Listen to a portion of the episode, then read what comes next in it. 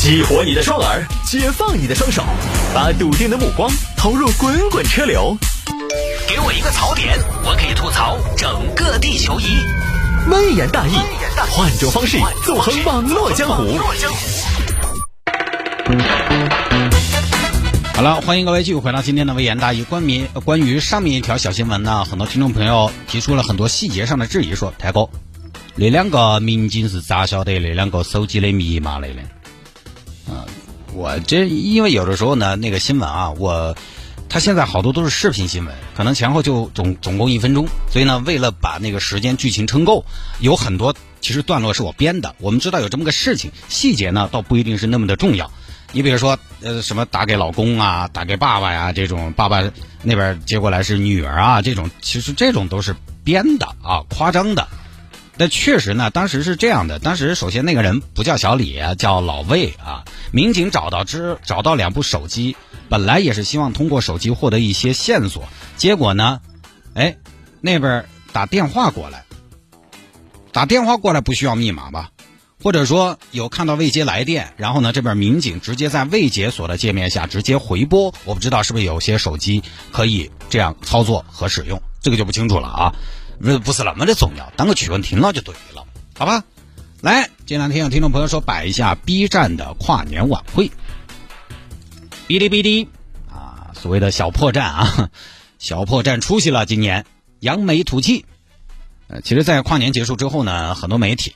网友都在多方对比各个卫视、各个平台的跨年晚会，呃，今年确实从朋友圈、微博来看啊，好评度最高的就是 B 站的跨年晚会。有网友说这个秒杀各大卫视的跨年，毫无疑问啊，确实从品质用心来说呢，B 站跨年最精彩，这个才是年轻人喜欢的东西。很多网友这样的评论。盛名之下呢，我就在上周末找时间把这个 B 站的跨年晚会看了，确实呢很精彩。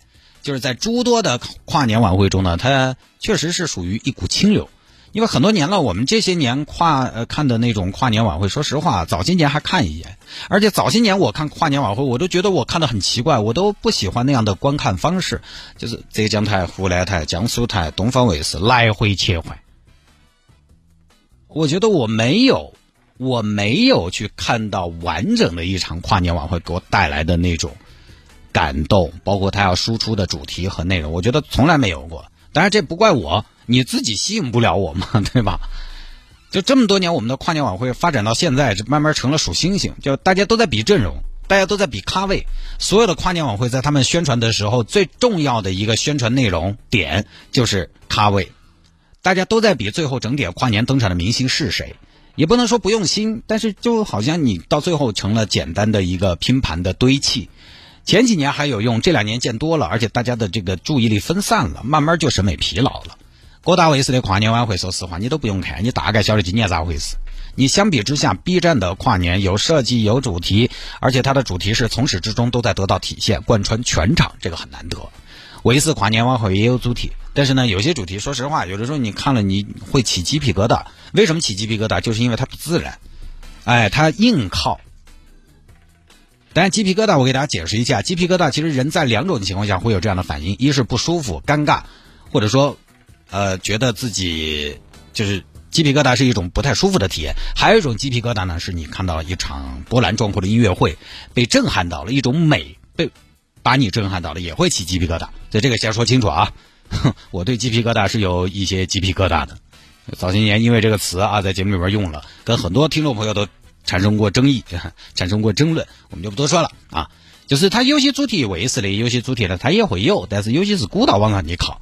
节目贴不贴和主题呢，完全有的时候靠串词，靠主持人那张嘴咋个接打？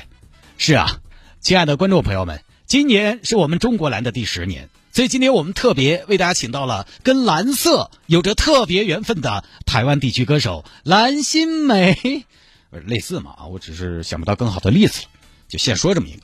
而这种主题呢，你全靠生拉硬拽，但是 B 站这个跨年二次元动漫游戏，包括民族的啊主旋律的一些东西，全都给扣着了，而且还不尴尬，这是第第一个成功的地方。第二个成功的地方啊，我想说，大家发现一个细节没有？B 站它基本上没有语言节目，主持人也没有大段大段的互动和聊天。好，为什么没有语言类节目会是成功？好像每年春晚大家最喜欢看的就是观众。满意度调查里边最喜欢看的就是语言类节目嘛。那这儿呢，我作为一个文艺工作者，我就要给大家分析一下这里面的原理。这种晚会哈，语言类节目搞得好呢，增光添彩；语言类节目搞得不好，满盘皆输。因为一旦搞不好，拖沓冗长，你相声也好，小品也罢，都是时间又长，有可能还拖，有可能还无聊。语言类节目完全靠语言，完全靠表演，它没有歌舞表演的气势，也没有那种美感。而且语言类节目是个有地域性的节目类型。你一个非常优秀的四川的节目放到全国范围内来看，那其他地方的人怎么办？笑不出来啊！周立波放到全国舞台，全国的观众有些就不觉得他好笑。好，即便这个语言类节目不错了，好，音乐的美、舞蹈的美、视觉的美，这些其实就是刚才我说的，这些美是全世界的人大家共通的，大家都会觉得春晚上的，比如说《千手观音》啊，这个节目是个经典节目，但是不是每个人都会觉得赵本山的不差钱很好笑。语言类节目有地域性，更容易有争议，而音乐、舞蹈美就是美，大家的标准比较统一，这是他 B 站第二个成功的地方。其实 B 站做的很巧妙啊！第三个成功在于 B 站的跨年大量使用了交响乐团来演绎耳熟能详的什么动漫音乐啊。交响乐团其实多而不少有点高高在上，跟动漫音乐好像有点不搭边。但是交响乐本身它那个气势就磅礴，你喜不喜欢交响你都要认。就是去年金钟奖在成都办，金钟奖的开幕式我没去现场，我当时看到有同事啊在朋友圈发的他去现场看的视频，他其实坐的特别靠后，基本上在演唱会就是一个体育场里边山顶上那个位置。啊，我都觉得，哦哟，这个气势简直不摆了！你隔着屏幕都能被震撼到。交响乐团的气势是天生的，只不过因为它高高在上，它音乐高高在上，所以我们我们这娃儿呢，普通老百姓平时哦，有的时候接触不到。所以你真的喜欢这个，也没得有几个人去耐心去听个啥子拉德斯基进行曲啊，听下啥子自新大陆啊，这些我们听不懂。但是沧海一声笑我们听得懂，我们也没听过交响乐团来演绎这个曲子。然后这件事情呢，B 站来做了。其实之前有人做。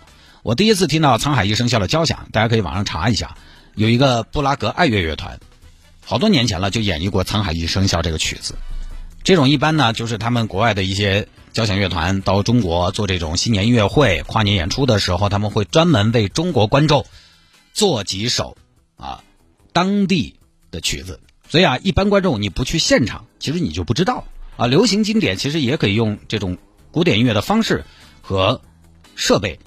来演绎的，我就说这个管弦乐一上，你即便拉个香水有毒，它都好听，新鲜感也有了，共鸣也有了，自然就很成功。关键啊，哎，说起来我们交响乐格调可还不低。好，再有一点很重要，我帮各大卫视说句话啊，包括央视啊，为什么卫视或者央视他做不了 B 站这种跨年晚会？其实这次 B 站的这个跨年晚会呢，好像有人民日报的背景在里边吧，好像也有合作的关系啊。好，我们说卫视和央视为什么做不了？其实不是做不了，是卫视或者说大的电视台他不敢这么做。前面网友说了嘛，B 站懂年轻人，对，B 站懂年轻人很棒。但是对了嘛，这个世界除了年轻人，不是还有老年人吗？央视搞不出来这么一场晚会吗？不是搞不出来，因为央视要照顾的人太多了。你想一下，央视面对的是谁？十几亿的观众，春节晚上打开电视机，第一个节目，你想，全国人民啊，老老少少都有。第一个节目《英雄联盟》，魔兽。啊，上海的白领看懂了，海上的渔民怎么想？第二节目《洛天依》，北京的孩子看懂了，燕郊的婆婆怎么办？一会儿《权力的游戏》又来了，是三里屯的美剧迷看懂了，四合院的京剧迷怎么办？我外公在晚年，电视电视看不见，眼睛不好，看得到也没什么适合他的节目，真的没有。后来听收音机，收音机收音机听什么嘛？没什么好好听的，听微言大义嘛，听城市大玩家嘛。吃吃穿住游行，野生海参啊！就问了半天，他要听川剧。你现在在哪去给他找个川剧？最后在往下写啊。我举这个例子比较极端，但是我们的电视台其实很多时候也要满足这部分人的需求，因为对于他们来说，电视台看不到，他们就不知道从什么渠道来获取这些娱乐休闲的视频内容了。而你一个二个当然经历完了，邱总网盘 VPN 一个比一个刷的耍的好，你让我外公怎么办？所以，B 站晚会为什么成功？为什么它的口碑那么的统一？它受众窄，它不是给大多数人看的。即便现在 B 站的跨年晚会因为口碑爆炸又开始二次传播，你放心，传再多次，有些地方它永远传不到。电视台办晚会不一样，它各方面都要照顾得到。一场央视晚会，他要照顾东南西北五湖四海，他要照顾我们爸妈，还要将就一下年轻的九零后，适当的还要给小朋友们意思意思，所以他将就的人太多了。最后就是啊，都没将就的太好。每个群体呢，反正有那么几个节目意思一下就可以了。他不可能通篇内容都是给同样年龄段的人看的，不可能通篇内容都是给大学本科以上文凭的人看。但 B 站终归还是相对小众的一个网站。好，你可能要说，探哥，你说 B 站小众，我我我不信。那为什么 B 站嗯？晚会一成功，全国人民都知道了，那多简单。他们的受众善于表达，喜欢表达，本来就具有互联网思维，也习惯在互联网上喊出声音的一帮人。你打开网络一看，全是他们的声音。现在连餐饮都要努力做年轻人的生意，为什么？就是因为年轻消费者他自带流量，他自己愿意分享，他来吃一顿，朋友圈发一遍，微博分享一下，小红书再来一波，现在绿洲可能还要再走一遭。他愿意分享，愿意表达，他能起到一个宣传的作用。于是呢，互联网上年轻人的声音很多，我们就觉得互联网上的中国就是全部的中国，这其实是个错觉。有网友说 B 站的跨年晚会高级，我们先不说高级不高级，高级的标准是什么？G P S 号码高级，B 站很高级，那好像其实有那么多同胞没那么高级也没错吧？高级的朋友可能要等一下，不那么高级的朋友，以及宽容一下你认为的暂时不那么高级的节目。央视为什么那么多的频道啊？一般理工科子呢啊，虎扑啊就很选手。央视我只看新闻、体育、纪录片频道。你不管他承认不承认，他其实在这么说的时候，他会有种优越感 啊，他会觉得女娃娃看偶像就没得营养，他会觉得老人家看吵架浪费时间，他会觉得偶像们惺惺作态，他会觉得真人秀矫揉造作。都没有问题，问题是不是每个人都具备像您这样的审美力，具备您这样的洞察力，具备您这样的深度？很多人打开电视、打开手机，他的目的就简单，他是想在紧张、忙碌、无趣的生活中找一点他能接受、他能领悟到的小乐趣。他不像一些朋友，有些朋友很细腻，然后呢也很有深度，他有的时候会为一朵花的绽放而愉悦，为一片树叶的凋零而感伤。他不像有些朋友，开卷就要有意，他就希望开机就要有趣。